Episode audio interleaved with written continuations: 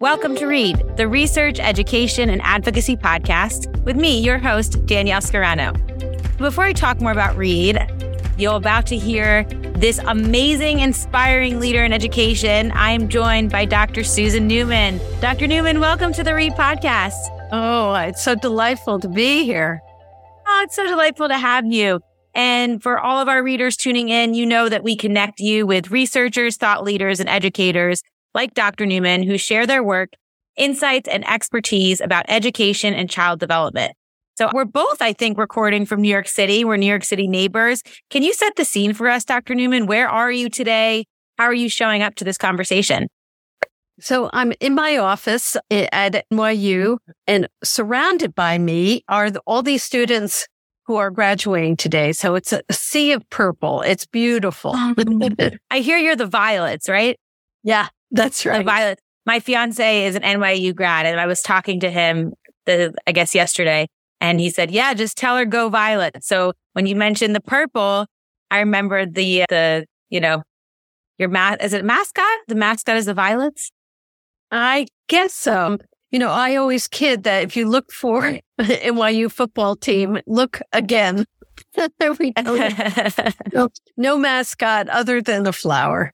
Oh, I love that. And what a mm-hmm. perfect day, right? To celebrate commencement especially for educators. It always just grounds me in that sense of purpose. I'm sure for you, it is too. So for those of you eager to learn about Dr. Neuman, she is a professor of teaching and learning at New York University. We specialize in childhood education and early literacy development. Previously, Dr. Neuman has been a professor at the University of Michigan and has served as the U.S. Assistant Secretary for Elementary and Secondary Education. In her role as Assistant Secretary, she established the Early Reading First program, the Early Childhood Educator Professional Development Program, and was responsible for all activities in Title I of the Elementary and Secondary Act. She has also served on the IRA Board of Directors and other numerous boards of nonprofit organizations and served as the co-editor of Reading Research Quarterly, the ILA flagship research journal. Her research and teaching interests include early childhood policy, curriculum, and early reading instruction from pre-kindergarten to grade three for children who live in poverty. Also, Dr. Neuman has received two Lifetime Achievement Awards for research in literacy development and is a member of the Reading Hall of Fame and a fellow of the AERA or the American Educational Research Association. She's written over 100 articles and authored and edited 12 books. I mean, I was getting so excited just reading all about your work and just, you know, really researching all you've done. I mean, I've learned from you for years since I joined in education, and I'm so excited to talk to you. As we read your formal bio, can you tell us more about your area of expertise and more importantly, your story? What's your path in your professional career? Well, my passion is about helping children, particularly those who've not had a fighting chance, achieve in literacy. So I began as a fifth grade teacher in a small area in Vallejo, California. And I went into that classroom and I said to the principal, how do I teach reading? And the principal looked at me and said, Oh my gosh, do I have a problem? And in fact, what I recognize is despite the fact that I had schooling, I had my master's degree, whatever, I really didn't know how to teach reading. Mm. I didn't know how to help these children. I loved them so much, but I didn't think I was doing as well as I could for them. So I went, you know, on in education. I got my doctorate in education and then I went on to teach at the higher ed institutions. And I love working with teachers, but I still maintain my passionate interest in helping young children learn how to read. And one of the things that always strikes me is that many of these children, oh, the bulk of these children are just so bright and so willing to learn and eager to learn. But there are structural inequalities in our society that for some reason have just stopped their progress over time. So much of what I do is trying to figure out what is going on in communities and how can we create additional supports so they can be successful. So I work in school as well as uh, out of school to try and make that happen for kids. Yeah. Thank you for sharing that. I actually started my career as a fifth grade teacher before I joined Windward and similar. I think, you know, when I talk to people on the Read podcast and I talk to other educators, there's this drive to want to do best for our kids. And for teachers, it's really difficult to find that path where we could get the necessary resources, right? And we talked a lot of the Read podcast talks about focusing on improving higher, higher ed institutions, improving pre-service programs, focusing on professional development. I also appreciate how you talked about targeting those structural inequalities. We've, I've talked to a number of researchers and in my own work, understanding all of the community factors that may inhibit a child from being successful, even when all of our kids just so desperately want to read and achieve what is, you know, the joy of reading and the joy of the written word. So thank you for starting with that. With all of your experience from reading, education to education at large to policy, you are that researcher, that leader that encompasses the research education and the research advocacy. And I started this type of I guess, format in my episodes where we would focus on the research education link first. And so I would like to know more about your work in connecting research and education, starting with your work on the early literacy skills. And I'll say a little side note. I was looking up on, on Twitter a couple weeks ago and I happened to just see a tweet from Dan Willingham about you. And it was actually from October 2022. And he says in his tweet, you, science of reading is not just phonics. I get it. But where do I start with comprehension, especially in early grades? Me. Did you know Susan Neuman at NYU has been working on this issue for years? And he capitalizes years. It's Y-E-A-R-S years, of course, right? So you've been focusing on early literacy skills on this comprehensive framework. And how do you conceptualize the code focused skills and the meaning focused skills that educators should be focusing on? Well, I, I, that's an interesting question. And in fact, I just had a meeting before this podcast to talk about that. We know that children need code based skills. It is absolutely critical. These children, it is an opening to literacy development and being able to be independently reading on one's own. But that's only part of the story. Uh, the other part of the story is what we call language comprehension. And that has been a very amorphous term. In other words, it's hard to pin that down. And I think Hollis Scarborough did a beautiful job years ago in talking about the reading rope.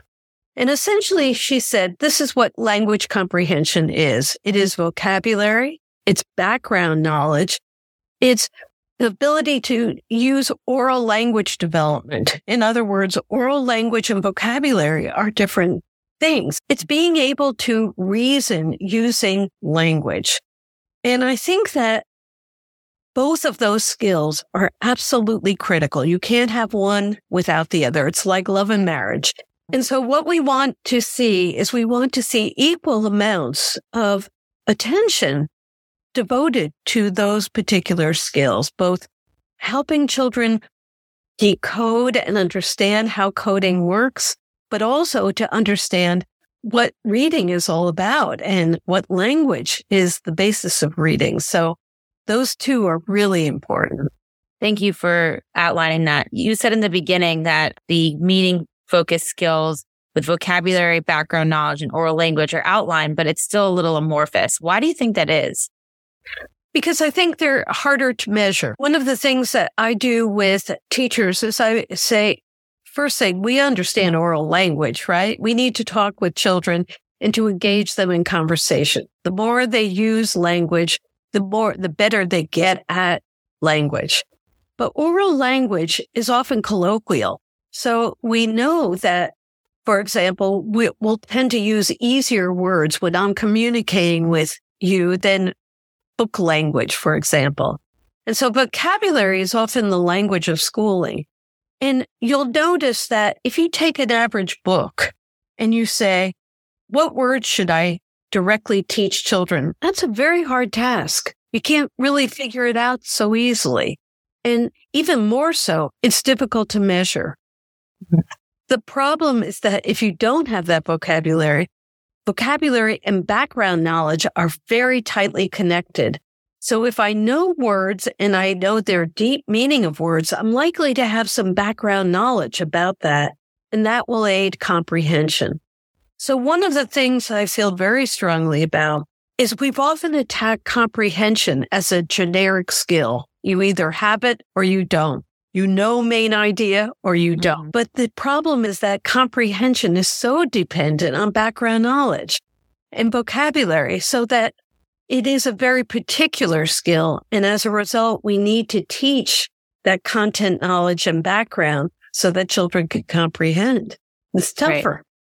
Yeah, that's a good point. And I think background knowledge has, I don't want to say achieve the limelight. It is in the limelight in popular discourse right now. And truly, it's been something that has needed and has been an area of focus in a lot of your research and a lot of research communities with the science of reading for decades. So for those of that are just perhaps introduced to the importance of background knowledge and vocabulary through Twitter or popular discourse, what are those things that you could share with them to better inform why they're so important and how we really get to teaching background knowledge and vocabulary in the classroom? Well, you raise really interesting questions. The first is why is background knowledge so important? So I'll give you an example from my own work. I can read a fourth grade science text and I can tell you that I may not comprehend it because I don't know very much about science. And so when I read it, I can read every word. I, you know, I can basically read it fluently, in fact. But do I understand what I'm reading? Very often not. It's fourth grade. What is wrong with me? Well, one of the reasons and one of the problems is I don't have the prerequisite knowledge that enables me to take that text and really understand it. And the problem about background knowledge is that many of our children are coming to school with different levels of background knowledge. So we just did a study in one of our schools and we did a study on the content knowledge and learning about insects. And it turns out that many of our children don't know that insects have three body parts, six legs. And as a result, they will often misconstrue a particular animal as an insect because they don't have the background knowledge that, that other children will have. And so the question is, how do we build it? And that has been the big question in much of the research. And the easiest strategy, I say, is to read informational text to children. So reading informational text and reading narrative nonfiction text, if we do that well, can build that background knowledge for so many children, some of which have a great deal of knowledge, some of which have less so. But it builds a shared community and a shared body of knowledge from which we can all begin to build more comprehension and inference from that as well. Yeah, that's a really good point. And I read some your work. Is that something that you talk a lot about is content rich reading instruction and curriculum? Right. There is no reason why we should give dribble to children. They deserve better. You know, these children are so eager to learn. So what we do with our World of Words curriculum that I developed is we uh, stay on a particular topic for two or three weeks. So let's say we'll take the issue of wild weather. Children love wild weather, you know, all blizzards and volcanoes and eruptions. They love it. And so what we'll do is we'll do read aloud text in information narrative nonfiction for two or three weeks. By the time they're done, they really have a deep understanding of weather. They mm-hmm. have any of the words so that they can converse about weather. And so what we're doing is creating a language that they can use to really develop concepts, comprehension, and then inference beyond the text. Right. Yeah, that's an interesting example. Um, and I like how you talked about you're creating language, right? Because all of these facets of the science of reading, whether it's the code based skills or the meaning based skills are integrated in a language rich environment, right? Uh, and I'm, I even drew the connection to this, the underpinnings of cognitive science that background knowledge is continuously making networks of schema, right? To create, help create these mental representations, tying language to that. Um, it's, that's really exciting that, you know, focusing on two to three weeks on a topic to really continue to build that work. What about vocabulary? So you said that background knowledge and vocabulary are very tied. So how do we continue? I guess, how does this operationalize or applied in the classroom? Well, we're very careful in the vocabulary we teach. One of the things that we know is that children will need explicit definitions of the words in which we are going to teach before they encounter the text. Mm-hmm. So one of the things we always tell teachers, I always tell teachers is we don't start by saying, what do you know about wild weather? Because what inevitably will happen is there's one child that will raise their hand aggressively and all the other children will feel silent. Now, I have to tell you that as a very young child, I was very shy. So I would never have been that child to raise that hand. I would always keep my face down and just hunker down. And a lot of our children do that. So what we do is before any kind of reading, we'll provide a couple of explicit definition. A cave. We're learning about a cave. A cave is a hole in the mountain. And so give a very simple definition of a few words. We focus on nouns because nouns create mental imagery for children. So right, they can envision what a hole in a mountain might look like. And then we might have also pictures and sometimes videos. So we'll share some background knowledge that way with children.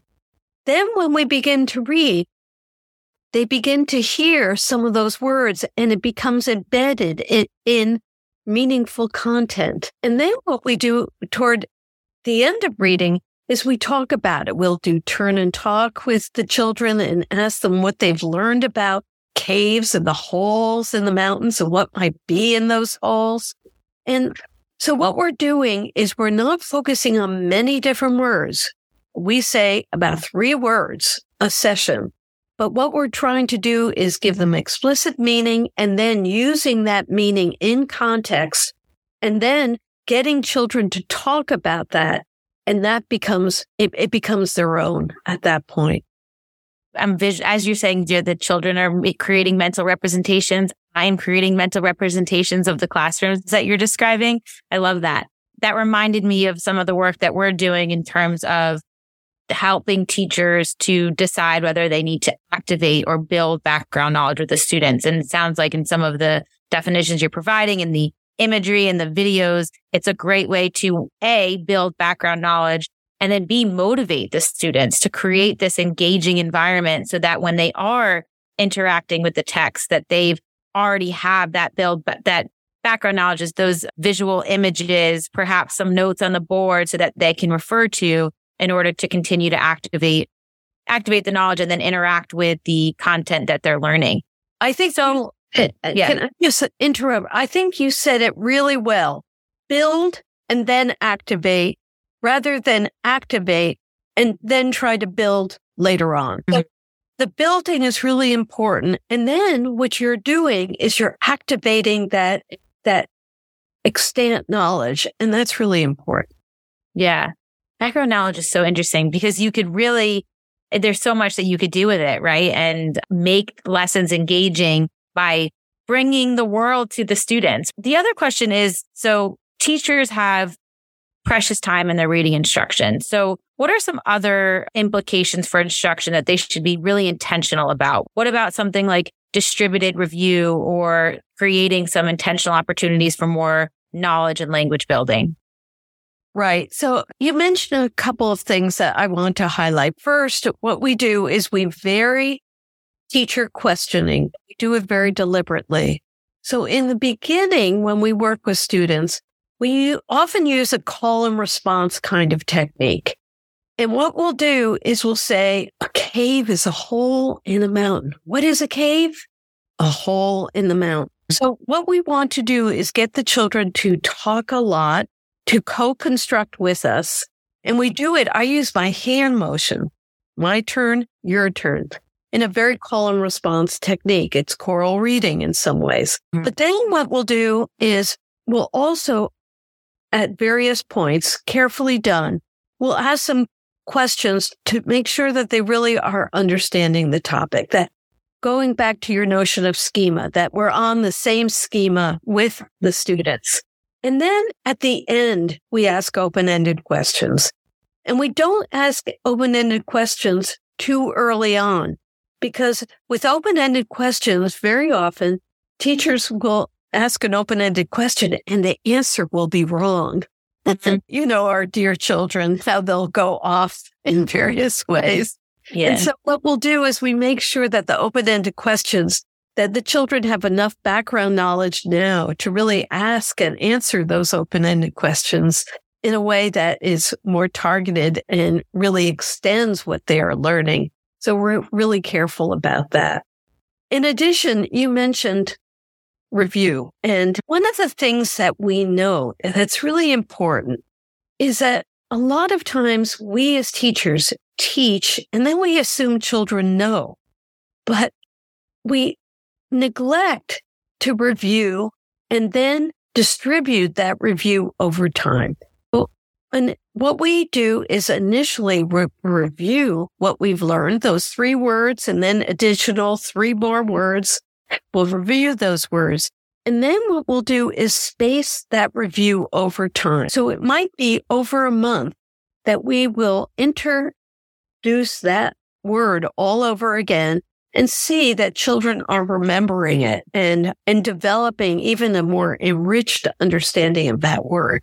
So distributed review has been shown in research to have tremendous impact and really leads from, you know, short-term memory to long-term memory and to deeper learning.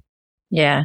I'm glad that you explained that. I think that's one powerful strategy that teachers can use or an instructional implication beyond just what we see in reading, right? That again, that point of distributed review is showing just how comprehensive reading instruction is, right? That you're pulling in reading research and cognitive science and all these other elements to not only teach, but to support retention. And I think that's a really, that's really powerful. I think it's one that's been really interesting for me, particularly with review and retention and as children continue to get older. But even in the example you cited, very intentional with how you can include that with younger children. And the other piece that I wanted to highlight was the questioning piece that when I started teaching, I didn't learn that how to plan questions or how to pre or even think, okay, I'll create a lesson plan, but I don't need to create my questions. And it wasn't until I came to Windward where I was taught how to be intentional with writing questions and comments and thinking about what was going to facilitate discussion and comprehension and checking for understanding and incorporating vocabulary in a language rich environment. And so these are the things I think that are really tangible for teachers. Absolutely. My really. other question though, yeah, go ahead. So I just, I'm so many questions. Say, I'm really so excited. Yeah. yeah. the other piece you said, I want to return back to what you talked about in the beginning with your story. You had talked about one thing you're interested in is understanding the structural inequalities and, and examining what's happening in the community. And so we spent a good part of the first part of this interview on educators and classroom implications. And I'd like to know more about your insights on the community. So let's start with families and caregivers. What should they be thinking about, particularly in early childhood to support literacy? Well, I love those questions because I often deal with families and caregivers in community settings. So I'm always on parents' side. I'm a parent myself. I know all the complexities of raising two wonderful children.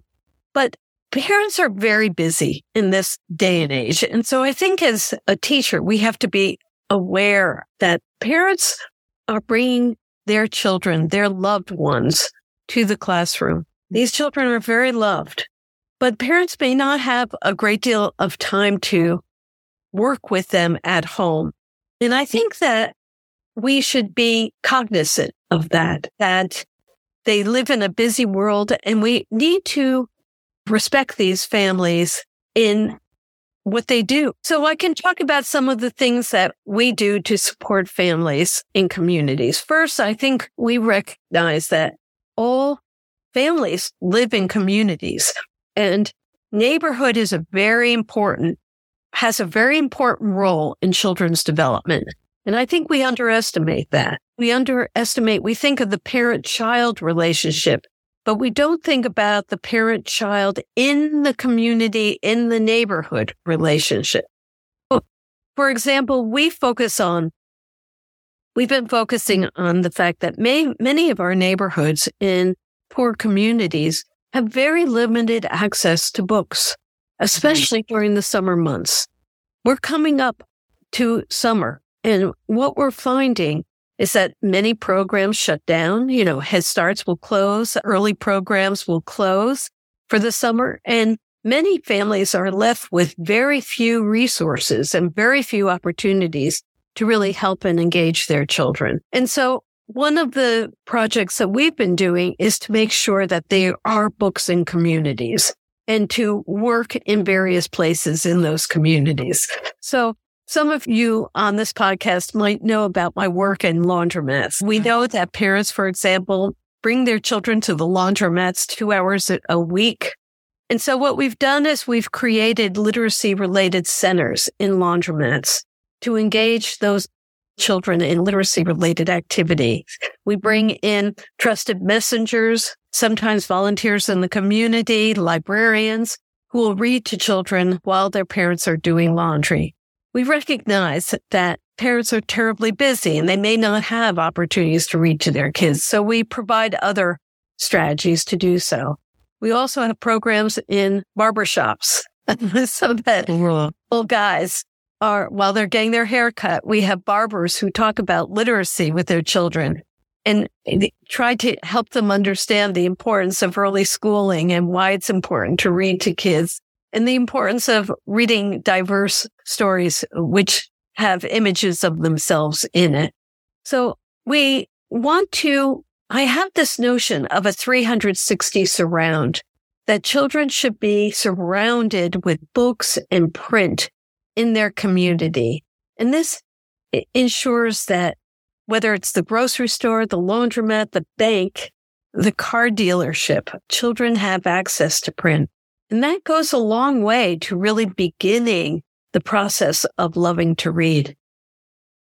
Yeah. Oh, I again, I'm like entranced. I'm in this mental imagery of what you're describing in the community.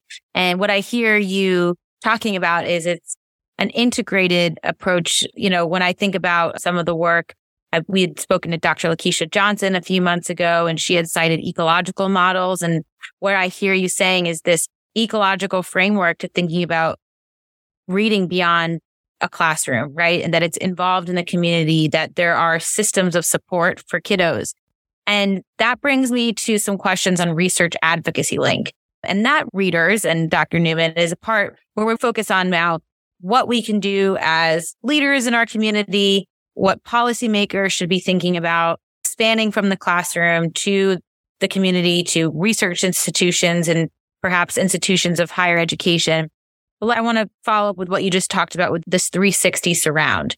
And my initial question was to myself, well, who's responsible for that? And then I started to think back. I said, okay, in this integrated approach, there are many different people, stakeholders who are responsible. That it's not just one set of stakeholders, that it's many. And so I guess, can you help me in my thinking understand maybe how various stakeholders can be responsible? Or if someone's listening to this and said, that's a great idea, how do they get started in something like that of really, of, of these certain community programs?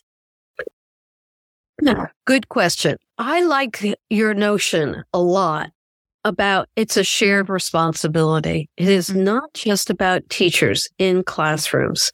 They're doing, you know, I see teachers in New York City all the time and they're doing a marvelous job on the whole, but mm-hmm. they can't do it alone. They need support from our community. And so I think that one of the ways in which we started with laundromats and barbershops is they began to realize that what's good for business is good for the community. That mm-hmm. if they can create family centered materials and approaches, the community will develop loyalty to that dealership or that barbershop or that laundromat.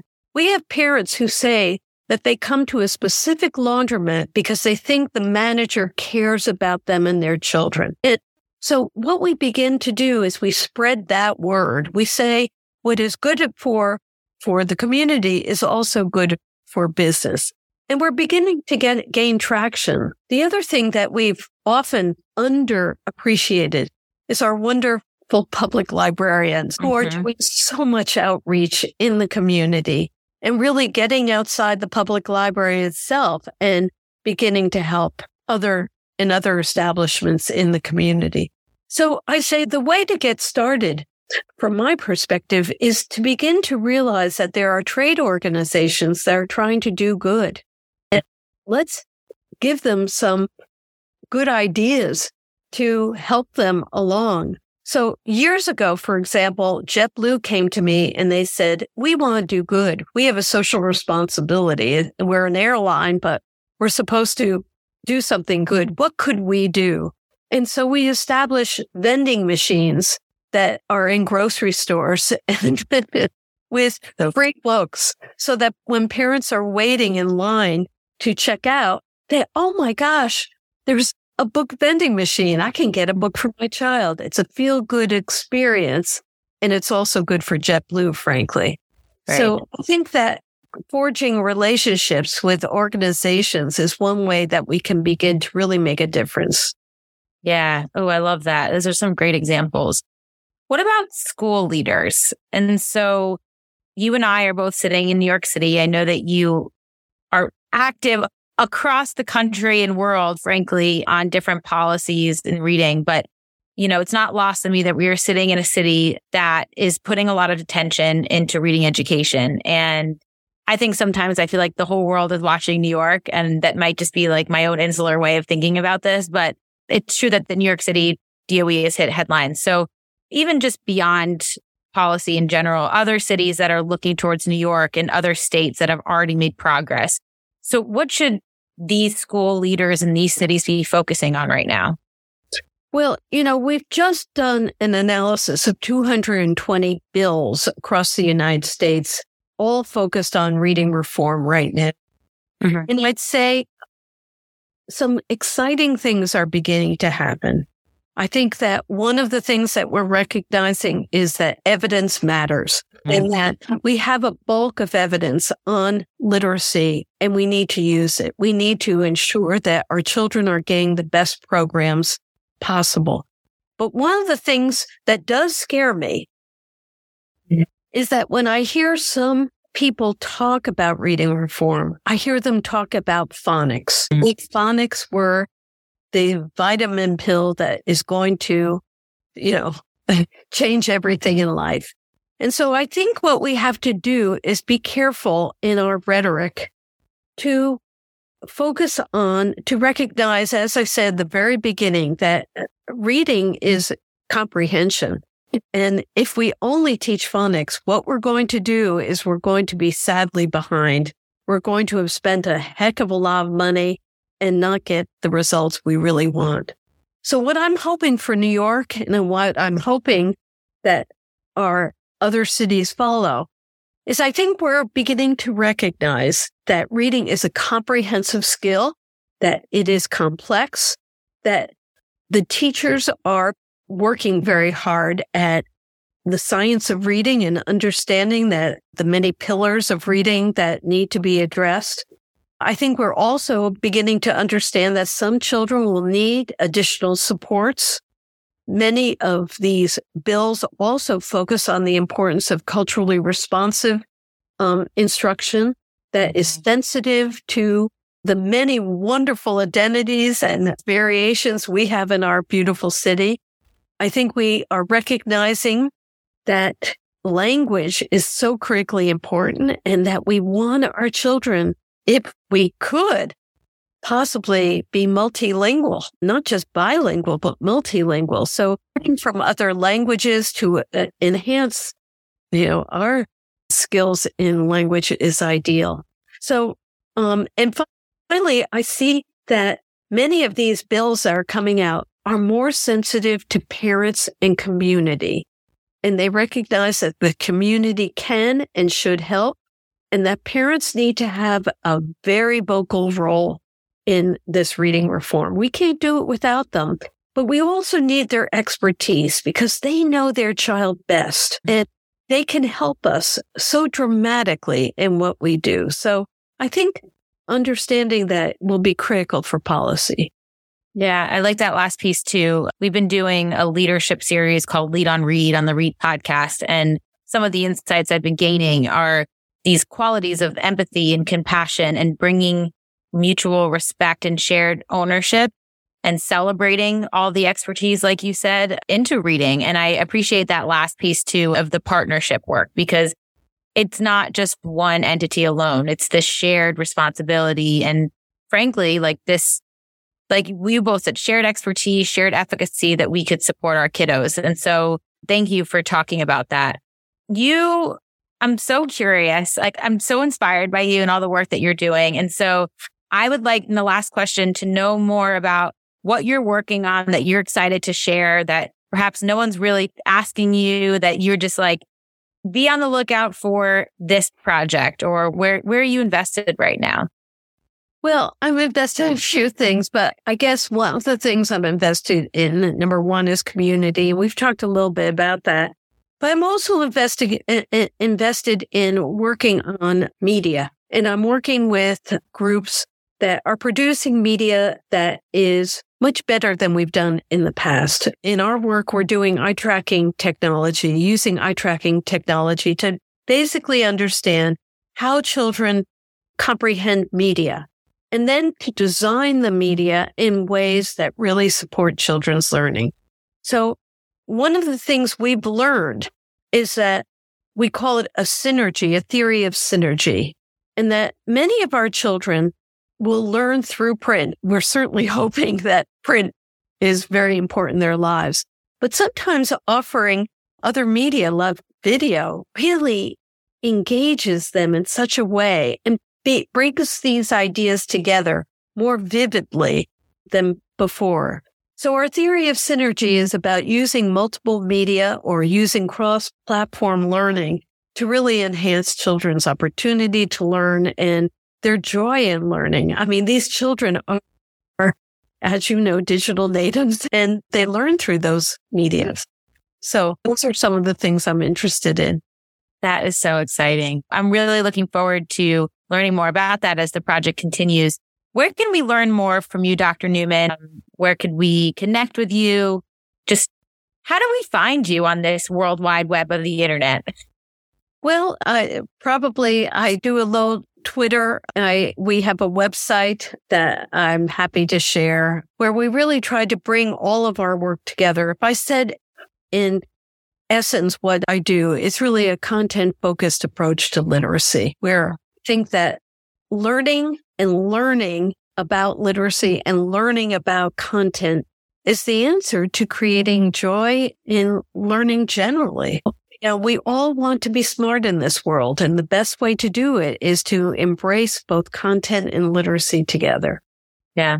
Thank you so much. And I think what we, the two of us have, or what at least I'm learning from you is this continuing to engage in this active dialogue and this partnership across schools and communities and other leaders in the policy space. So I appreciate you bringing that to the forefront, really this active dialogue and this shared ownership. Well, thank you. It's been fun to talk. I love yes. talking about these issues. Me too. And it was so great to talk to you. Thank you so much for lending your time with us, Dr. Neuman.